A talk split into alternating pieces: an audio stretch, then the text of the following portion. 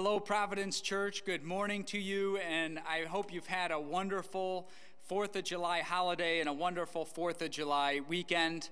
Uh, always on this date, I recall those words in the high priestly prayer of John 17, where Jesus says to his followers, or he prays for his followers, you know, for us to be in the world, but not of the world. And I, I think that's so true that while we're here, as we uh, think about America's 244th birthday, that we want to do all the good we can as citizens, to be good citizens, to do what is good as Christ would define it, and um, just to, to promote the well being of our society. At the same time, when things don't go our way and when we're disappointed and frustrated, uh, to recognize we're ultimately citizens of a heavenly kingdom, that Jesus is our King.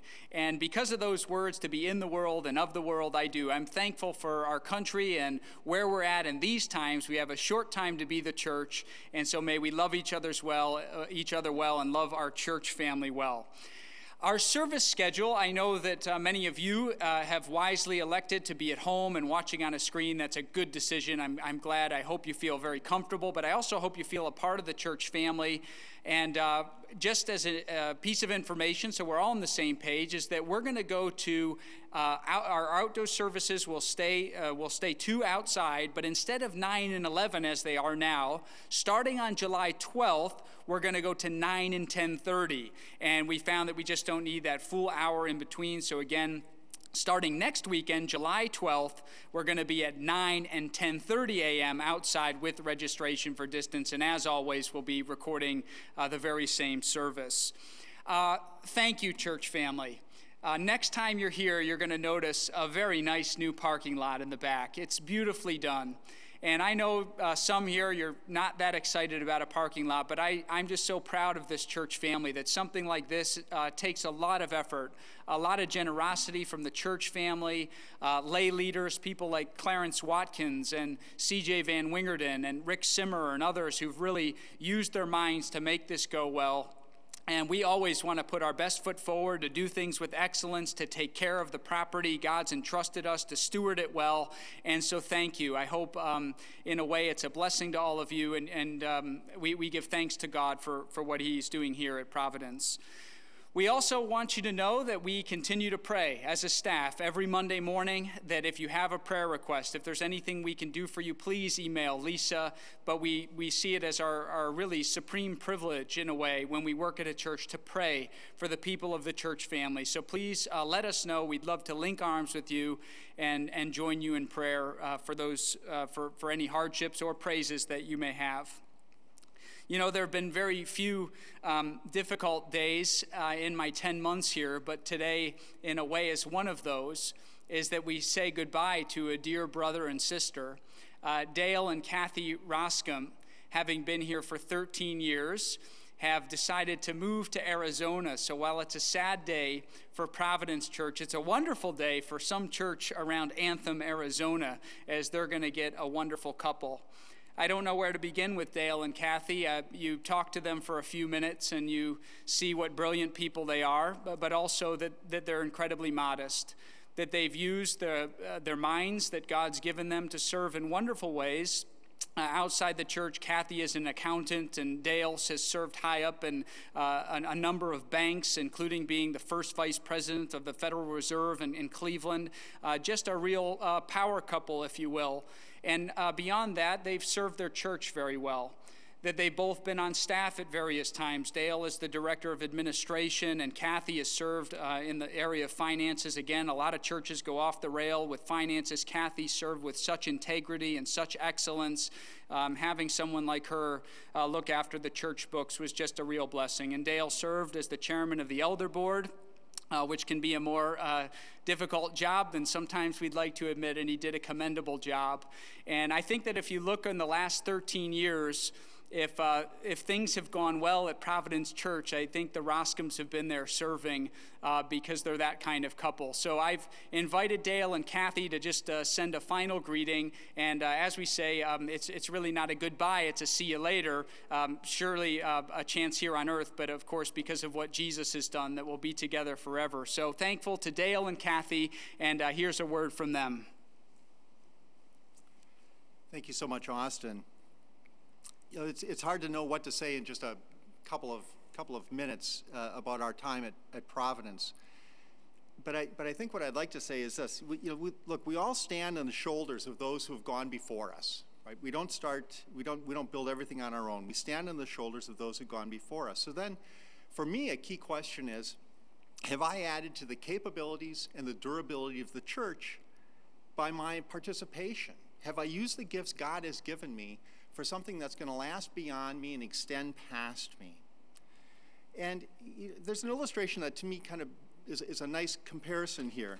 It's uh, think of a young family of four going where to go for vacation. They decide to go to Disney World, and so this family of four arrives in Orlando. Not this year, of course, but in, in previous years. Uh, they, they arrive in Orlando, and comes the morning, and so the mom and dad and the two kids go to the ticket counter and they plunk down a credit card and they buy passes to go into Disney World for the day. And so, uh, eager for the day, they, they walk through the turnstiles. And after two or three steps through the turnstiles, they stop. And they just are wide eyed, taking it all in. Uh, they can see a castle in the background and a mountain and some characters from comics and other things that they've seen, cartoons they've seen. And it's just a wonderful thing. They hear music and they see the sights, and it's an exciting day for them. And after three or four minutes of watching that, they smile at each other, turn around, and walk back to the turnstiles heading for their car. And the dad says, Wasn't that grand? And everyone smiles and says, It sure was. And the little boy says, Can we do it again next year? That's, that's such a cheap way of going to Disneyland, isn't it? Disney World. They just haven't experienced it. And so my, I really want to leave here with an encouragement. Don't let that type of experience be your, your church experience.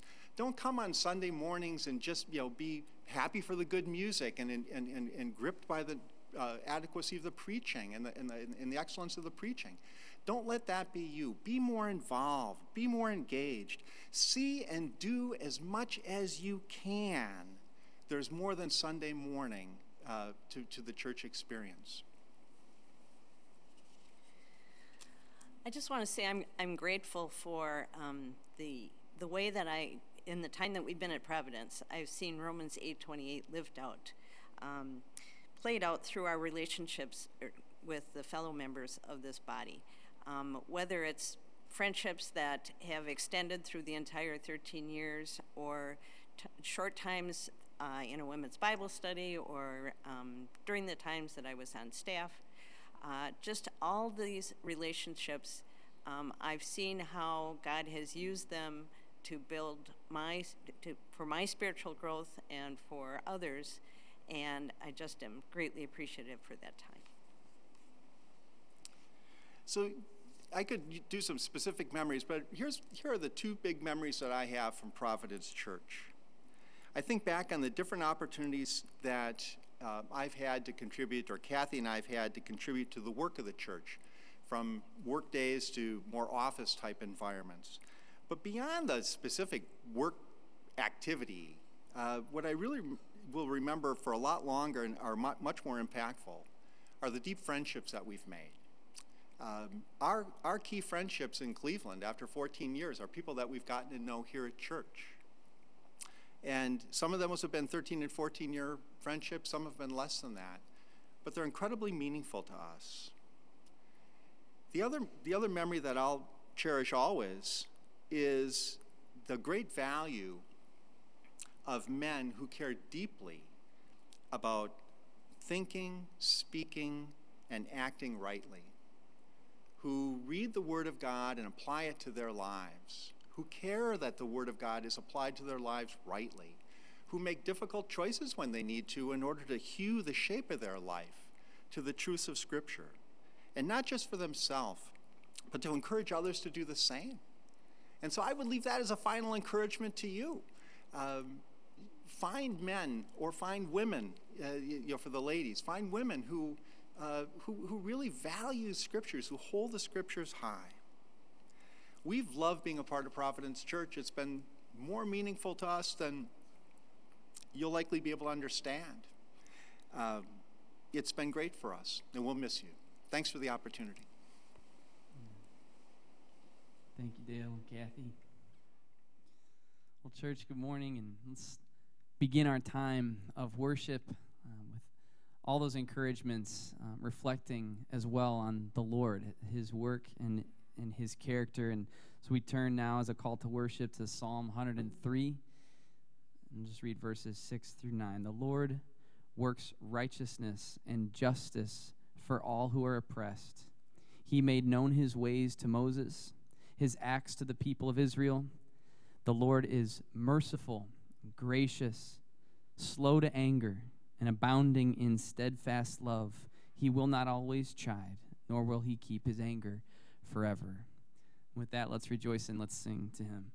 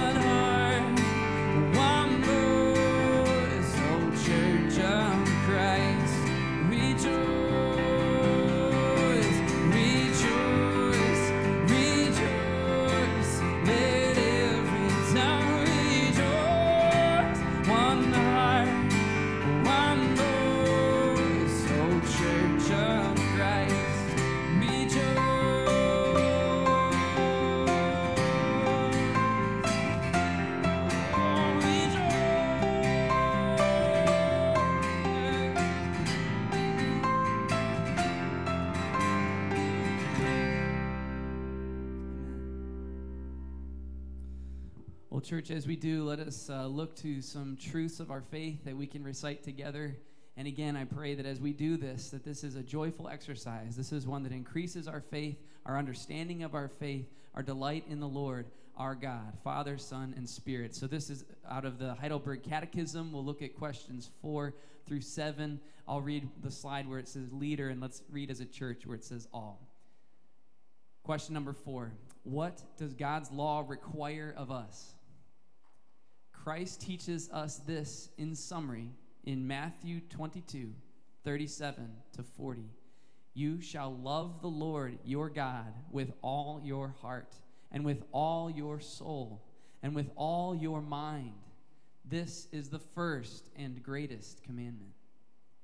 And a second is like it you shall love your neighbor as yourself. On these two commandments hang all the law and the prophets. Can you live up to all this perfectly? No. I have a natural tendency to hate God and my neighbor. Did God create people so wicked and so perverse? No. God created them good and in his own image, that is, in true righteousness and holiness, so that they might truly know God, their Creator, love Him with all their heart, and live with God in eternal happiness to praise and glorify Him. The final question then, where does this corrupt human nature come from? The fall and disobedience of our first parents, Adam and Eve, in paradise. This fall has so poisoned our nature that we are all conceived and born in a sinful condition. And this is where we rejoice in the gospel of our Lord Jesus Christ, who has forgiven us by his death and his resurrection as far as the east is from the west, and promises to change the nature of all those who believe, giving them not hearts of stone, but hearts of flesh, real hearts, transformed into his likeness. And he did this for our joy and to glorify God the Father. Let's pray. Lord, we thank you that you do not treat us according to our transgressions or what our sins deserve. Instead, Lord, you laid upon him, the Lord Jesus, the sins of us all. Your church, your people, have been crucified with Christ. And now, Lord, that he is raised from death to new life, you have given us the same his righteousness, his holiness, his purity, so that our natures are now different. They are changed forever. And we await a joyful hope when he promises to return. And so, Lord, we, we will sing of this hope. We are thankful for this hope that you have given us through your beloved Son, with whom you are well pleased. We pray in Jesus' name. Amen.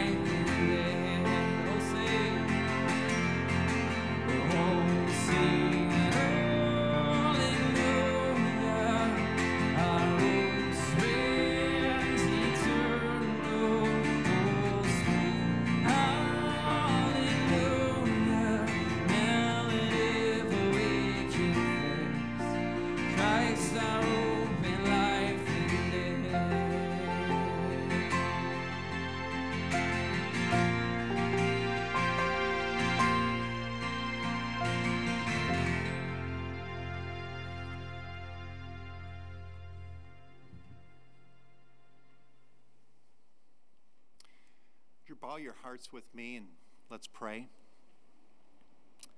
Father God, it is good to be in the house of the Lord. What a delight to be able to enter your gates with thanksgiving and your courts with praise. For better is one day in your courts than a thousand elsewhere. It is good to give thanks to the Lord, to sing praises to your name, the Most High, to declare your steadfast love in the morning and your faithfulness by night. For you, Lord God, make us glad by your work and the works of your hands. We sing for joy. We come together this morning to proclaim that you are God, that there is none like you. You are King of kings and Lord of lords, our Creator, Redeemer, our Savior, and our friend. And by the blood of Jesus, we have confidence to draw near to the throne of grace, holding fast the confession of our hope. For you, God, have promised, and you, God, are faithful. This hope which you have set before us, we have as a sure and steadfast anchor of our soul. May we then spur one another on to love and good deeds for the glory of your name and for the benefit of the kingdom. Every day, Father, we have the chance to answer the question Do I trust you and your promises? And Father, may the fruit of our lives answer a resounding yes. For Scripture says that you have plans for your people, plans for welfare and not for evil, to give us a future and a hope. And we agree with the Apostle Paul that we are sure of this, that he who began a good work in us will bring it to completion at the day of Jesus Christ. And so we gather this morning to worship you and to proclaim your holiness and your majesty. Scripture reminds us to not be anxious about anything, but in everything, by prayer and supplication with thanksgiving, that we should let our hearts, hearts be, requests be made known to you. And the peace of God, which surpasses all understanding, will guard our hearts and minds in Christ Jesus. And so, Father, we bring requests before you this morning. We pray for Michaela Kekedy and her family as they prepare memorial arrangements for her mom who passed this week. We pray especially that you would comfort Michaela and be in the midst of the conversations that they will be having as a family in these next days.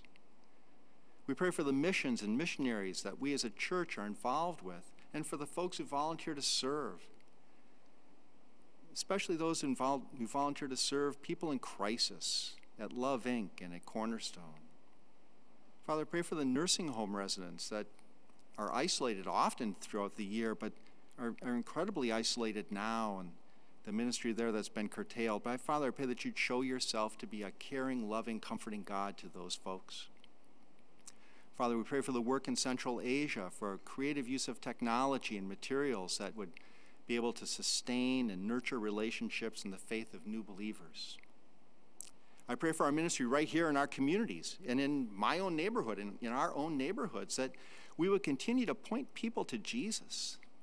That we would you give us capability to better connect the truths of Scripture to the situation that we in the world are in right now.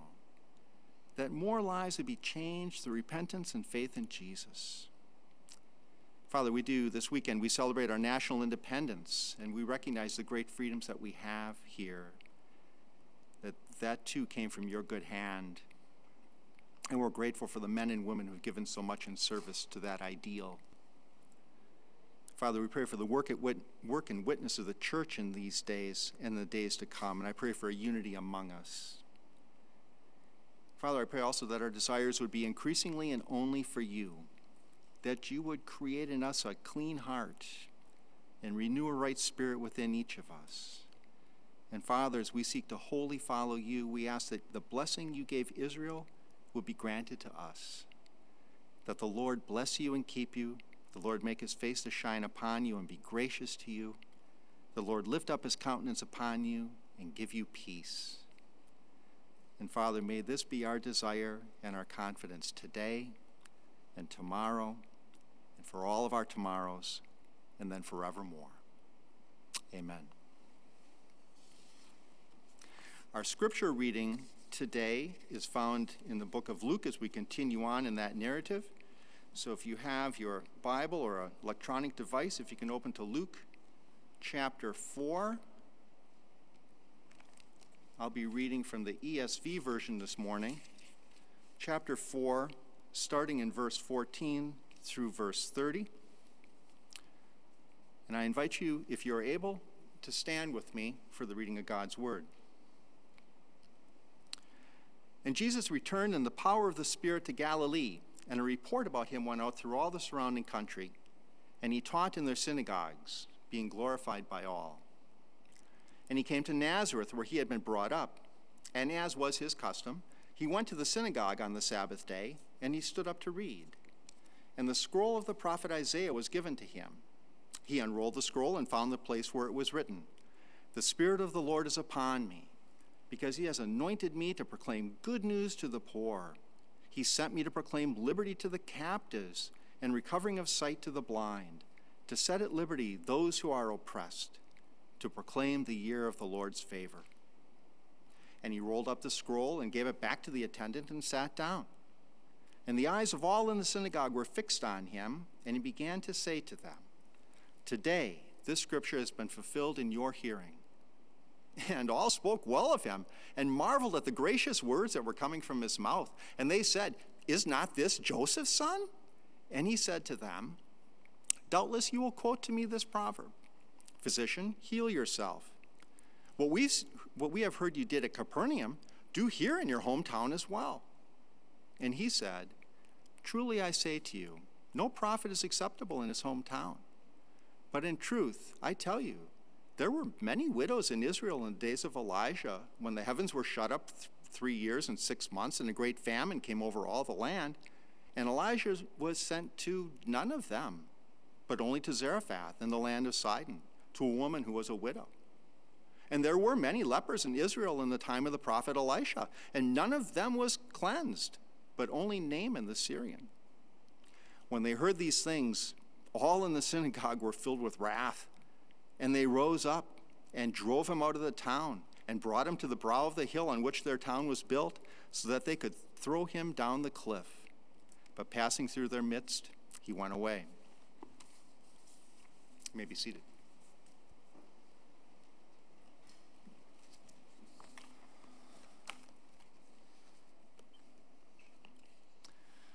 Well, good morning.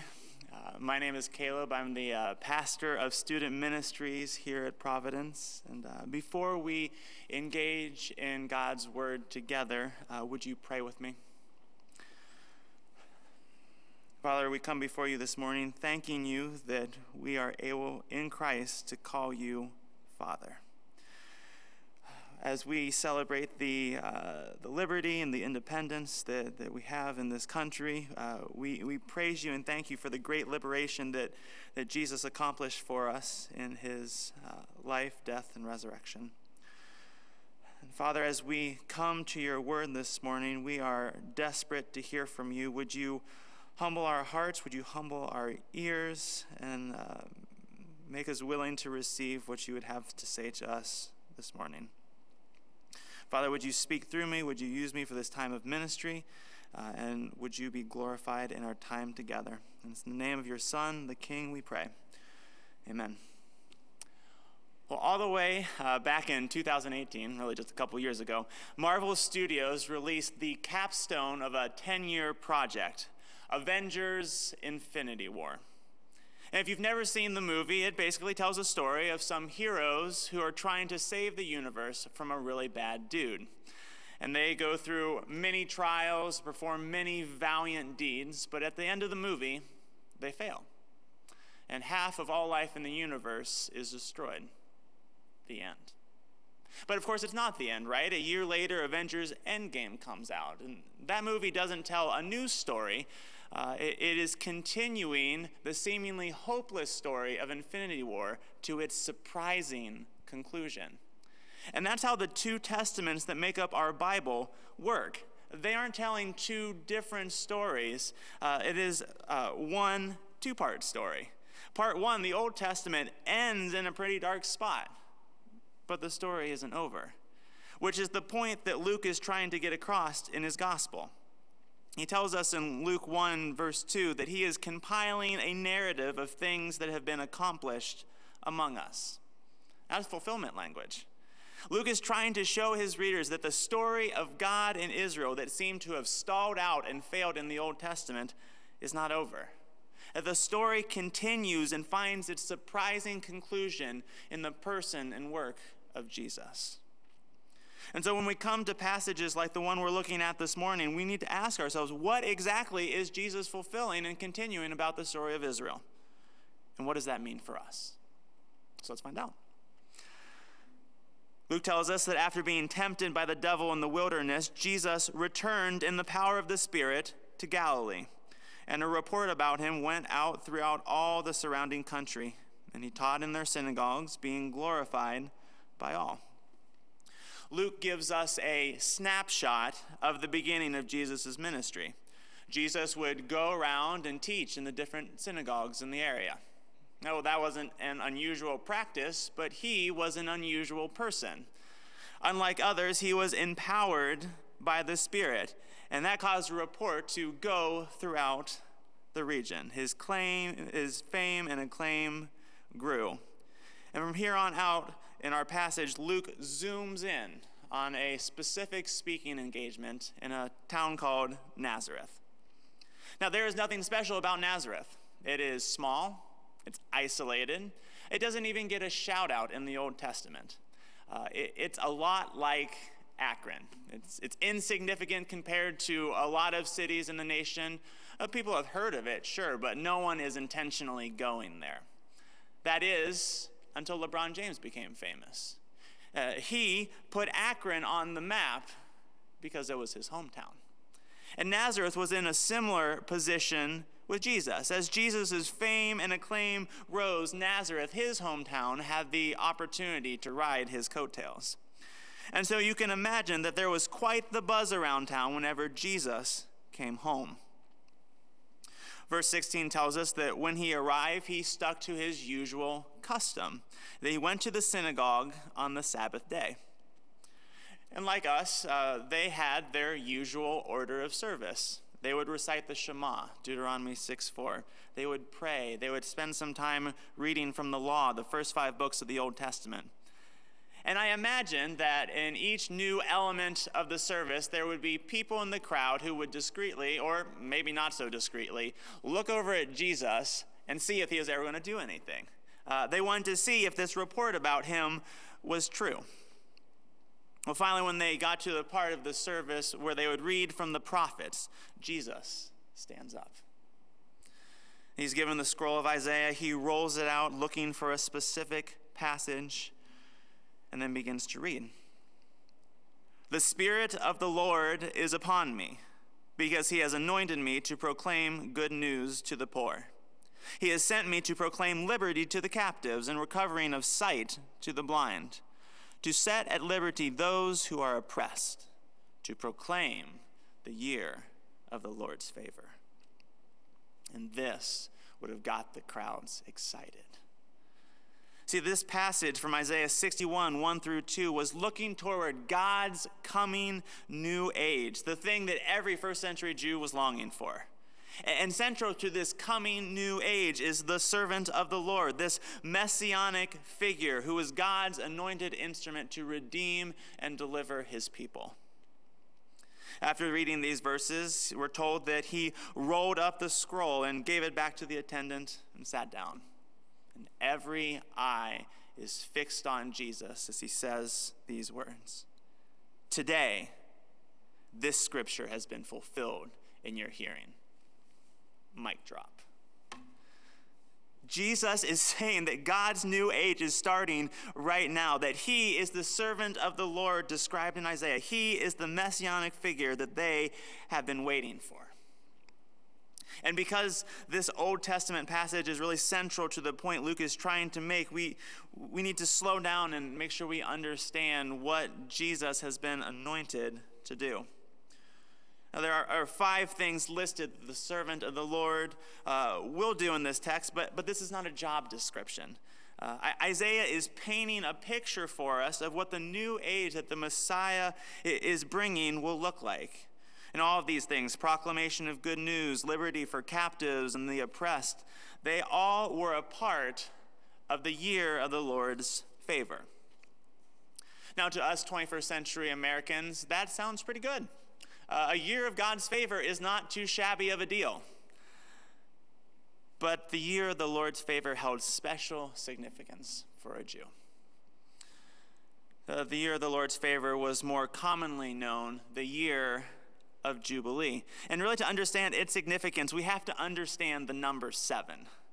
Uh, seven is a big deal in Scripture because it's associated with the idea of completeness and wholeness. And when we see it showing up in the Bible, it's normally connected to God's complete goodness with the implicit implication, or invitation rather, to, to trust in that goodness.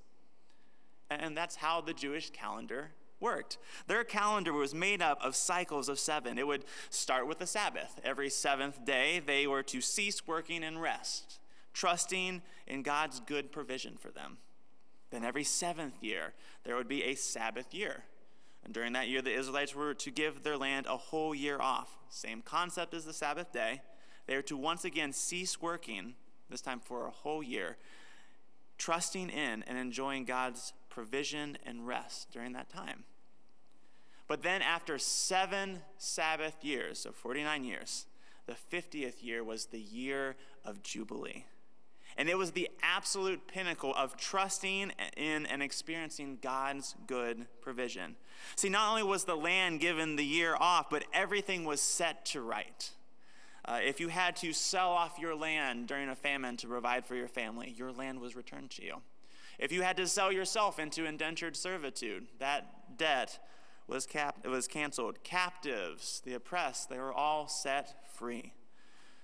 The Jubilee year was the ultimate depiction of entering into the Lord's rest and experiencing the flourishing that God intended for his creation. But as far as we can tell from historical records, Israel never practiced the year of Jubilee, which I think is indicative of their lack of trust in God and his provision. As soon as they showed up in the promised land, they began to follow and trust other gods. They forfeited God's rest and ended up exiled and oppressed. And so, over time, this year of Jubilee became this idyllic age that the Jews longed to enter, especially when under oppression, like the Romans uh, in the time of Jesus. And with all this background swirling in their heads, Jesus is announcing that it was now time to enter into the year of Jubilee, to experience God's provision and care. And all of this was happening in and through Jesus. Now, it is very likely that Jesus said more to them than simply, Today, this scripture has been fulfilled in your hearing.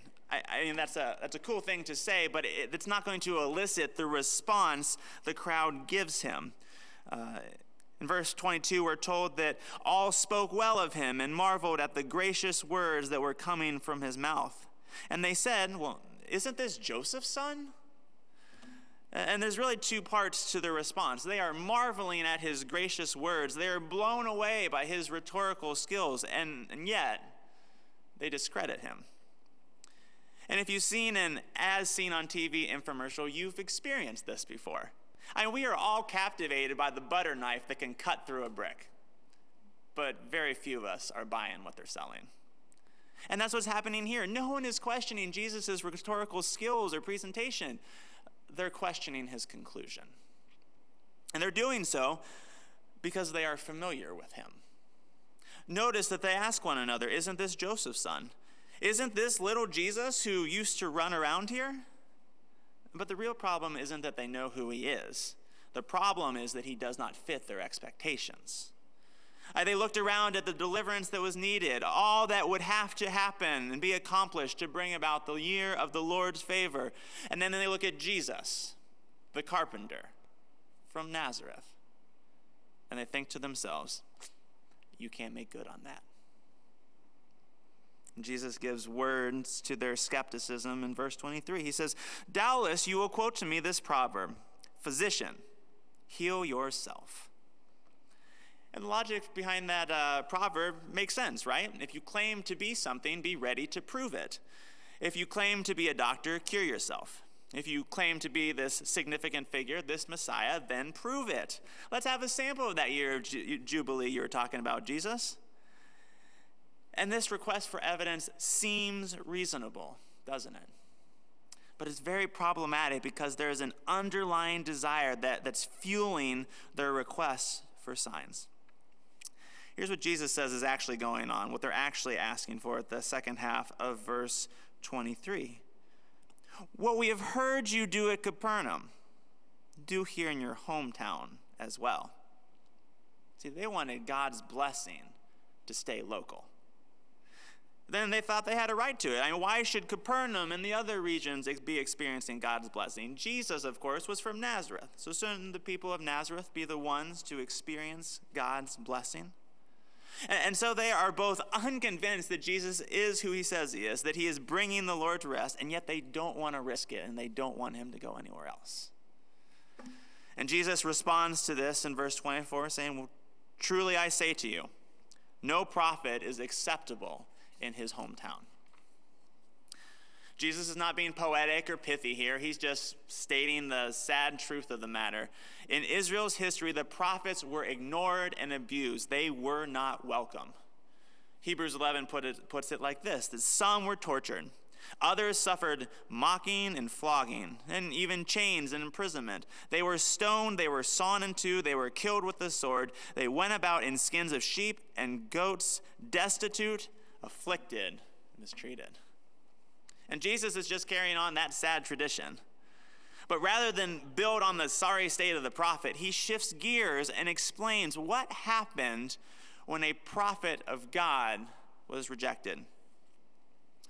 Uh, verse 25. But in truth, I tell you, there were many widows in Israel in the days of Elijah when the heavens were shut up three years and six months, and a great famine came over all the land. And Elijah was sent to none of them, but only to Zarephath in the land of Sidon, to a woman who was a widow. And there were many lepers in Israel in the time of the prophet Elisha, and none of them were cleansed, but only Naaman the Syrian. Jesus gives the crowd a, a brief history lesson. He recounts for them a particularly dark stain in Israel's checkered past. Under the rule of King Ahab and Queen Jezebel, the nation had full on rejected God and turned to Baal. And though these two historical examples are very different, they are both saying the same two things. Uh, if you remember the Elijah account, which is recorded in 1 Kings 17, you'll recall that this three and a half year drought is not an unfortunate meteor, meteor, meteorological event. Uh, it was God withholding his blessing from a nation that had rejected him. And in the case of Elijah, the presence of leprosy was functioning the same way. Uh, leprosy, of course, was one of the worst things that could happen to you in that time. It was a, a horrible skin condition that required extreme social distancing. Uh, if you had leprosy, you had to stay a minimum of six feet from everyone, including your family, which sounds rather normal to us now, but, but they would take it a step further. Uh, if the wind was blowing, you had to stay 120 feet away from everyone. And unlike us, they took social distancing very serious. Uh, it's been recorded of rabbis during Jesus' day throwing stones at lepers to make sure they stayed their proper distance away from everyone else. And this revulsion to leprosy wasn't just for health reasons, there were, were religious ones as well. Leprosy was seen as a curse from God because of sin. And if you had leprosy, you weren't allowed to enter into God's presence in the temple. So the fact that there were many lepers in Israel during the time of Elisha was more proof that God was withholding his blessing from the nation. And the point that Jesus is trying to get across is that God's blessing is not their right. If the crowd rejected God, as the nation did under Ahab's leadership, they would pay the heavy price of missing out on God's favor. But there is another common thread between these two historical examples that Jesus is stressing. Notice that the blessing of God goes somewhere. In Elijah's case, it went to the widow in Zarephath of Sidon, and in Elisha's case, to Naaman, the Syrian commander. And the thing that, that both of them had in common is that neither of them were Israelites. Not only did Israel miss out on the blessing of God during this time, but God's favor went to those who were far outside of the covenant community. God was, in effect, rescuing the wrong people. Well, this history lesson quickly changed the crowd from skeptical to something else entirely. When they heard these things, all in the synagogue were filled with wrath, and they rose up and drove him out of the town and brought him to the brow of the hill on which their town was built, so that they could throw him down the cliff. But passing through their midst, he went away. The crowd lost their minds. They got so worked up over what Jesus said that they tried to murder him. So, what was what got them so worked up? What would cause such an extreme and violent reaction? I think they understood what Jesus was saying to them. The year of Jubilee, God's favor and blessing had come. There was no guarantee that Israel was going to experience it. See, it was not their right. John the Baptist puts it like this in Matthew 3 Don't presume that because Abraham is your forefather that you're good. Instead, bear fruit that is consistent with repentance. And that's a hard thing to hear. But what seemed to send them over the edge was the fact that God's blessing was for all people and would go to their enemies and it did so back in the time of Elijah and Elisha, and it would do so again. And the thought of the Romans receiving God's favor and blessing would have boiled any patriotic Jew's blood. It was so inconceivable that it whipped them into a murderous frenzy. And yet Jesus walks out unscathed and just goes right through the crowd. He walks away and continues to proclaim the year of the Lord's favor elsewhere. And as the, the passage closes, you're probably wondering what we should be walking away with. What's Luke trying to get at? What is he trying to communicate to us? Well, Luke wants us to understand that the year of the Lord's favor, God's presence, provision, and rest, has finally come in Jesus. And that is truly good news because it's something that we are all longing for. Did you realize that we were made to flourish. And that's not prosperity gospel, that's just the reality of the situation.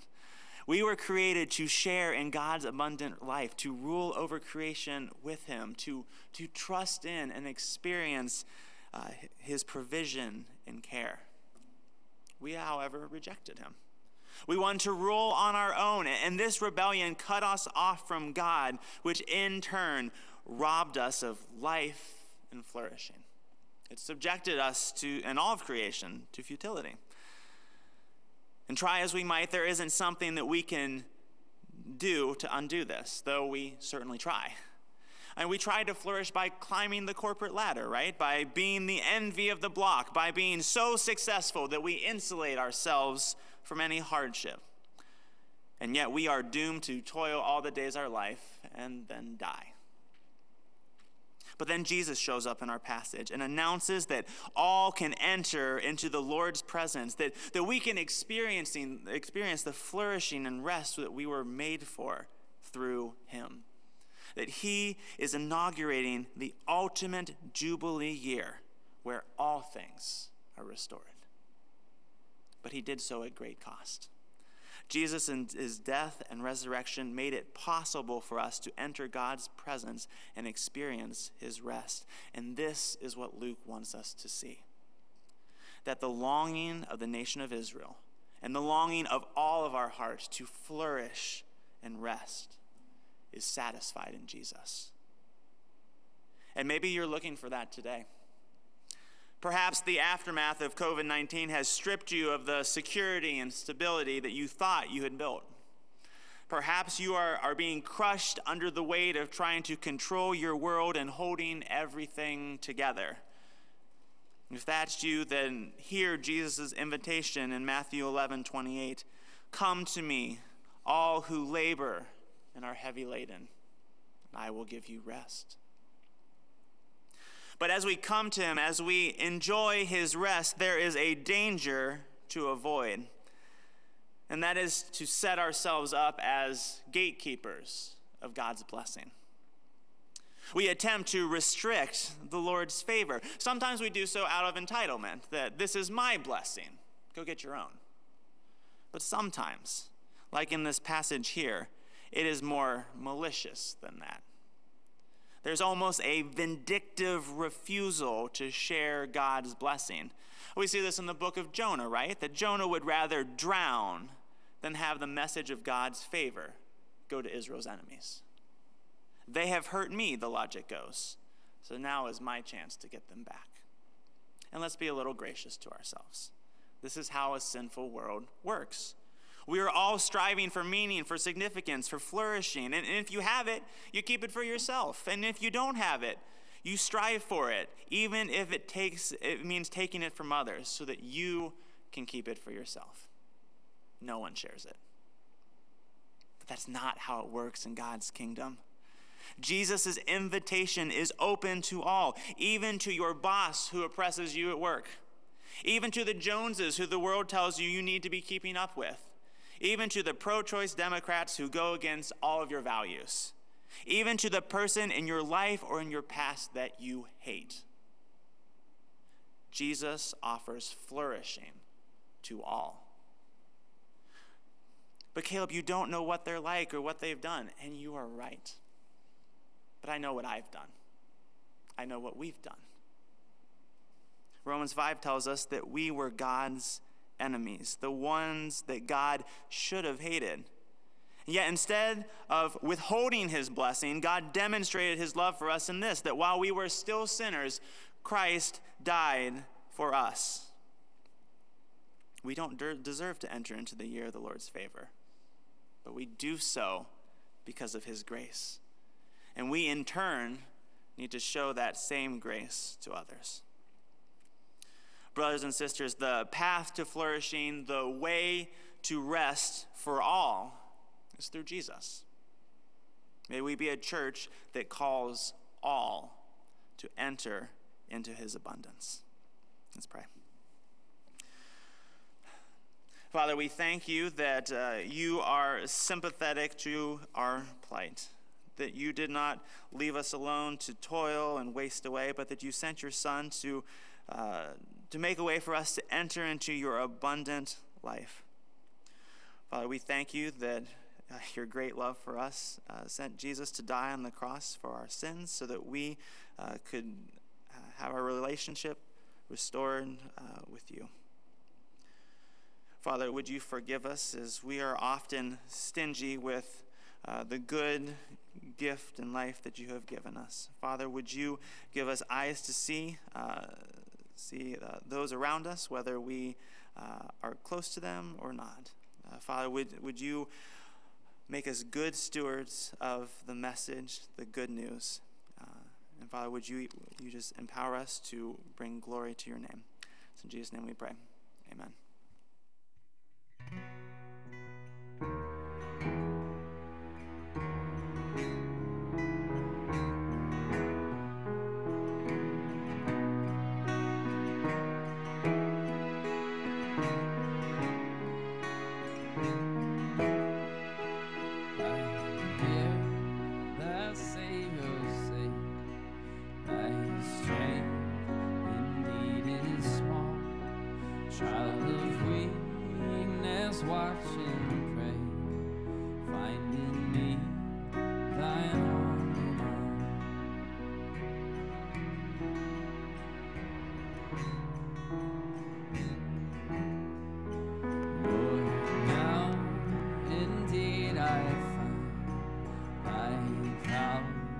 and I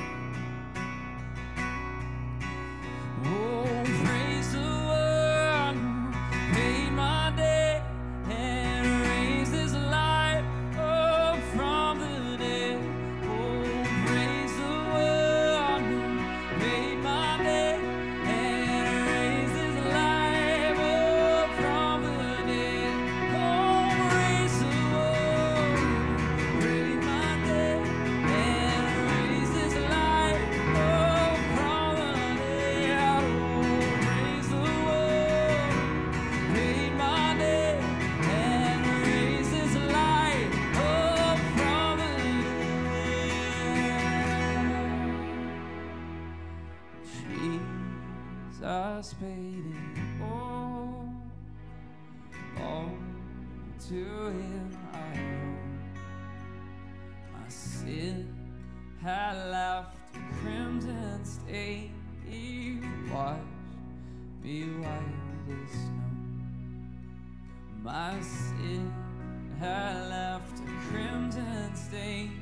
It washed it white as snow. washed it white.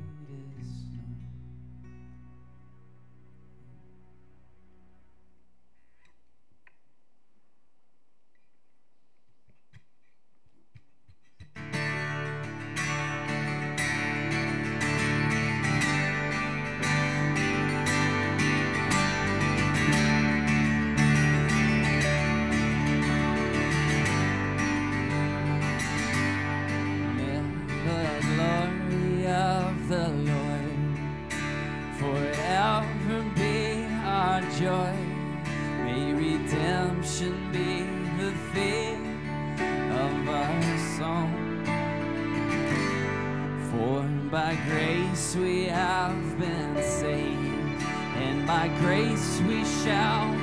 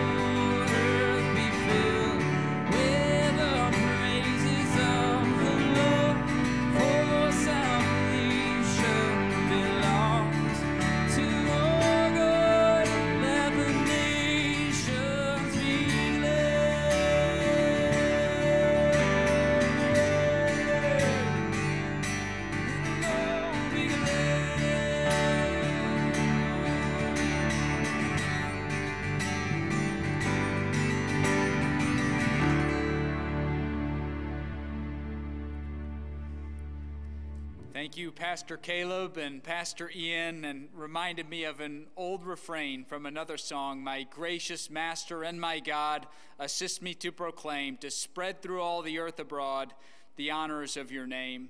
May we not withhold the blessing of Christ, but realize that, that in him and through him, God has provided for us. He's present with us, and he gives us rest from Matthew's gospel, Jesus says, "Come to me, all who are labor and are labor who labor and are heavy laden, and I will give you rest.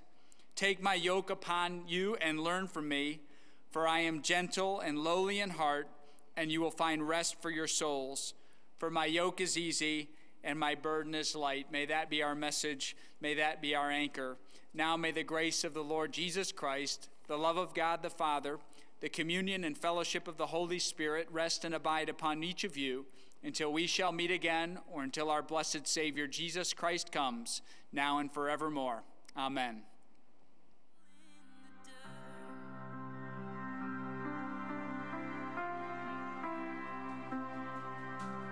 Praise the Son, praise the Spirit.